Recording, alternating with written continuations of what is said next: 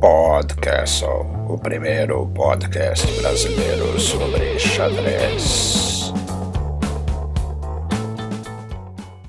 Olá, hoje é segunda-feira, 13 de julho de 2020. Eu sou Alexandre Sigrist e este é o Podcastle.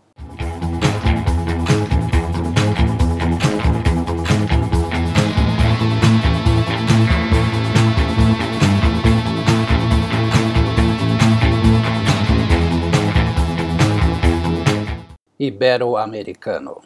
É uma pena, mas o brasileiro Luiz Paulo Supi acabou de ser derrotado na final do campeonato Ibero-Americano Online. O vencedor foi o venezuelano Eduardo Iturrizaga.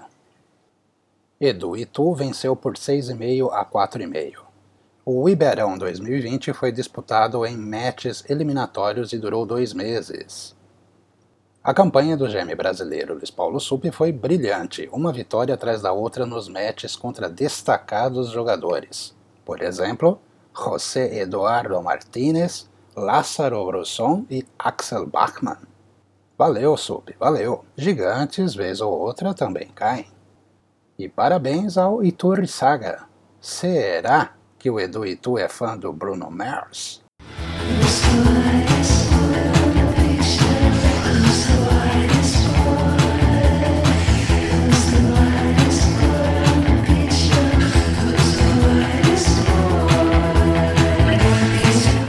Você conhece e já ouviu Ennio Morricone. Não, não é que já ouviu falar, você já ouviu. Duvida? Então lá vai.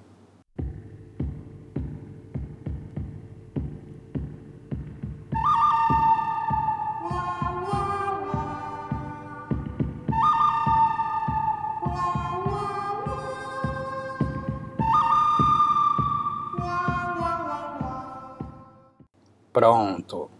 Além dessa, Morricone foi o autor de músicas e músicas tema e trilhas sonoras que fazem e sempre farão parte da história mundial. O Ennio Morricone, músico e compositor, você pode consultar nos sites de sempre. Ou então pode procurar algum jornalista que escreve bem e que fale sobre música, ou sobre cultura. Aqui vamos falar do Ennio apaixonado pelo nobre jogo, e ele era, ah, como amava o jogo de xadrez o italiano Ennio Morricone, que chegou até a ter aulas, chegou a ser treinado pelo campeão italiano Stefano Tatai. E eu desafio você a dizer Tatai sem gesticular. Embora fortíssimo, sem dúvida, como eu disse, ele foi até campeão italiano, o mestre internacional Tatai não foi o jogador de xadrez mais destacado com quem Morricone teve contato. Sem brincadeira, a relação do compositor italiano com o xadrez beira o inacreditável. E teve até uma certa vez, diz a lenda, em que Morricone até arrancou um empatezinho com ninguém menos que Boris Spassky. Quem diria? Vou deixar nas notas deste episódio o link para a entrevista concedida a The Paris Review, Ennio Morricone falando sobre xadrez e a relação do jogo com a música é algo tão puro e tão apaixonado que eu não me atrevo a tentar traduzir. Não, vai lá você. Depois você me diz se é ou não é algo sublime. Sublimes também foram as gentis palavras de Judith Polgar. Judith e Morricone se encontraram uma vez na Academia Húngara, em Roma, e, veja só, jogaram duas partidas de xadrez rápido. Uma dessas partidas está lá no Chess Games. Morricone jogava direitinho e também não era lá de todo mal com as notas musicais. Don Ennio, muito obrigado. Grazie mille. Flieg weiter. Esteja em paz.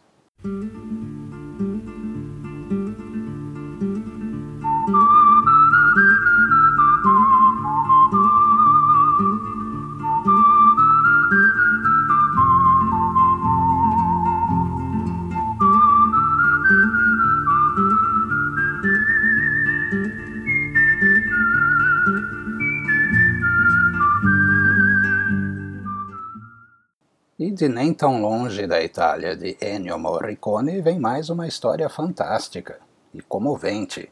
Acompanhe, mas presta atenção. É a história de um MI de 14 anos, da Índia. Por causa da pandemia, acabou confinado em Budapeste desde março. Ok, concordo que ficar confinado em Budapeste não é o pior dos casos. Seria muito pior ficar confinado lá em. Bom, deixa pra lá. Então, esse garoto, 14 anos, que por acaso é mestre internacional e também por acaso é indiano, chama-se Leon Mendonça. Isso mesmo, Leon Mendonça, 14 anos, maestro internacional, indiano. Tá, ô Segreste, mas o que tem de extraordinário nisso? Muito bem, a temporada de torneios na Europa recomeçou e, pelo jeito, está a todo vapor, ao menos na Sérvia, ao menos em Paratzin, foi no aberto de Paratzin que o jovem Leon Mendonça brilhou. Ao invés de reclamar que está longe de casa, ele é de Goa, na Índia, Leon foi até a turística Paratzin e ficou uma semana jogando o torneio de xadrez. Com 7 em 9, invicto e empatando com três grandes mestres pelo caminho, o jovenzinho da Índia terminou o torneio com um honroso segundo lugar. Nada mal para uma quarentena. Na foto da premiação, além do garoto Leon, chamam a atenção os chinelos do terceiro colocado, o grande mestre Zipke Ernst, da Holanda. Imagina só. Tem que ser muito tranquilo para jogar um torneio de chinelo e ainda ficar lá no alto da premiação. Também chamou a atenção, ao menos a minha, o campeão do torneio, GM Basso. Eu até fui conferir a foto e o nome. Achei que fosse o GM André Basso, de Hortolândia. Não, não, não, é outro. É o italiano Pierluigi Basso. Pierluigi fez pujantes 8 em 9. A situação de confinamento na pandemia do jovem Leon Mendonça me lembrou que ninguém menos que Vichy Anand, o Nandão, também ficou confinado na Europa. Anand passou quase três meses de quarentena em um flat na cidade alemã de Frankfurt. Mas já faz quase um mês que Anand conseguiu voltar para a Índia, voltar para casa. Já está tudo bem com o Nandão.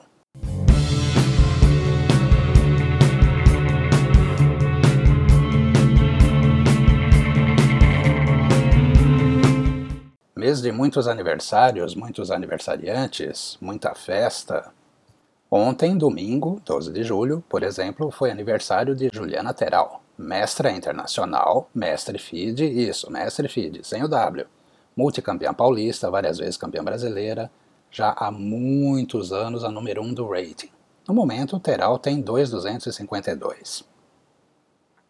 Quem também fez aniversário foi o MI Roberto Júnior Brito Molina. Molaina! Campeão brasileiro 2018 ou campeão da 85ª edição do Brasileiro Absoluto de Xadrez. Molina, completando seus... Uh, vamos deixar a idade para lá, fez uma live bastante reverente no YouTube.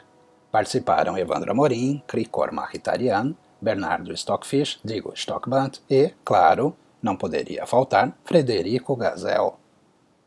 Além da resenha, dos parabéns, dos votos de muita felicidade, esse pessoal todo jogou uns blitz bem animados. Você quer ver? Quer rever? O link está lá, nas notas do episódio. Parabéns a Juliana Teral, parabéns também ao Molaina. Molaina.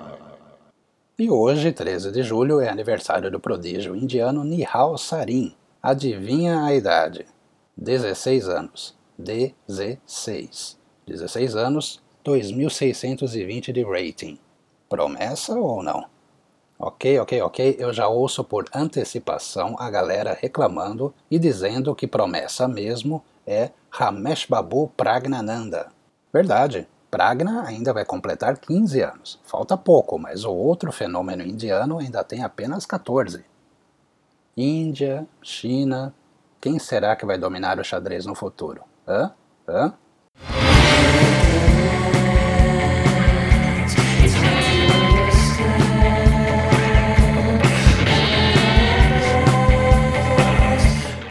E hoje também é aniversário do lendário, famoso, infame, impetuoso, provocativo Gambito Reykjavik. Pois é, 48 anos. No dia 13 de julho de 1972, faz tempo, o não menos provocativo Bob Fischer resolveu não aparecer para jogar a segunda partida do match de 1972, match que valia o título mundial de xadrez. WO numa partida valendo o título mundial, quem nunca? O adversário, o Gentleman of the Year, Boris Spassky, ficou lá, esperando por uma hora, até que um relutante Lothar Schmidt, árbitro do match, decretou a derrota por não comparecimento de Robert James Fisher.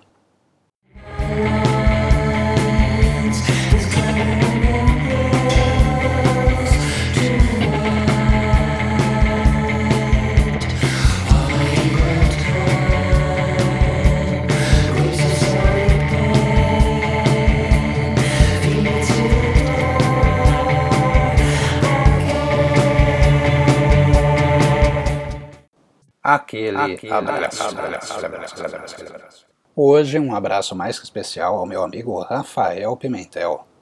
Obrigado, rapaz, muito obrigado pelas tão gentis palavras. Eu não mereço, mas agradeço. E pode ter certeza que vou te cobrar as atualizações no xadrez guairense. Eu vou ficar de olho. Eu sou Alexandre Sigrist e este foi o Podcast. Até mais.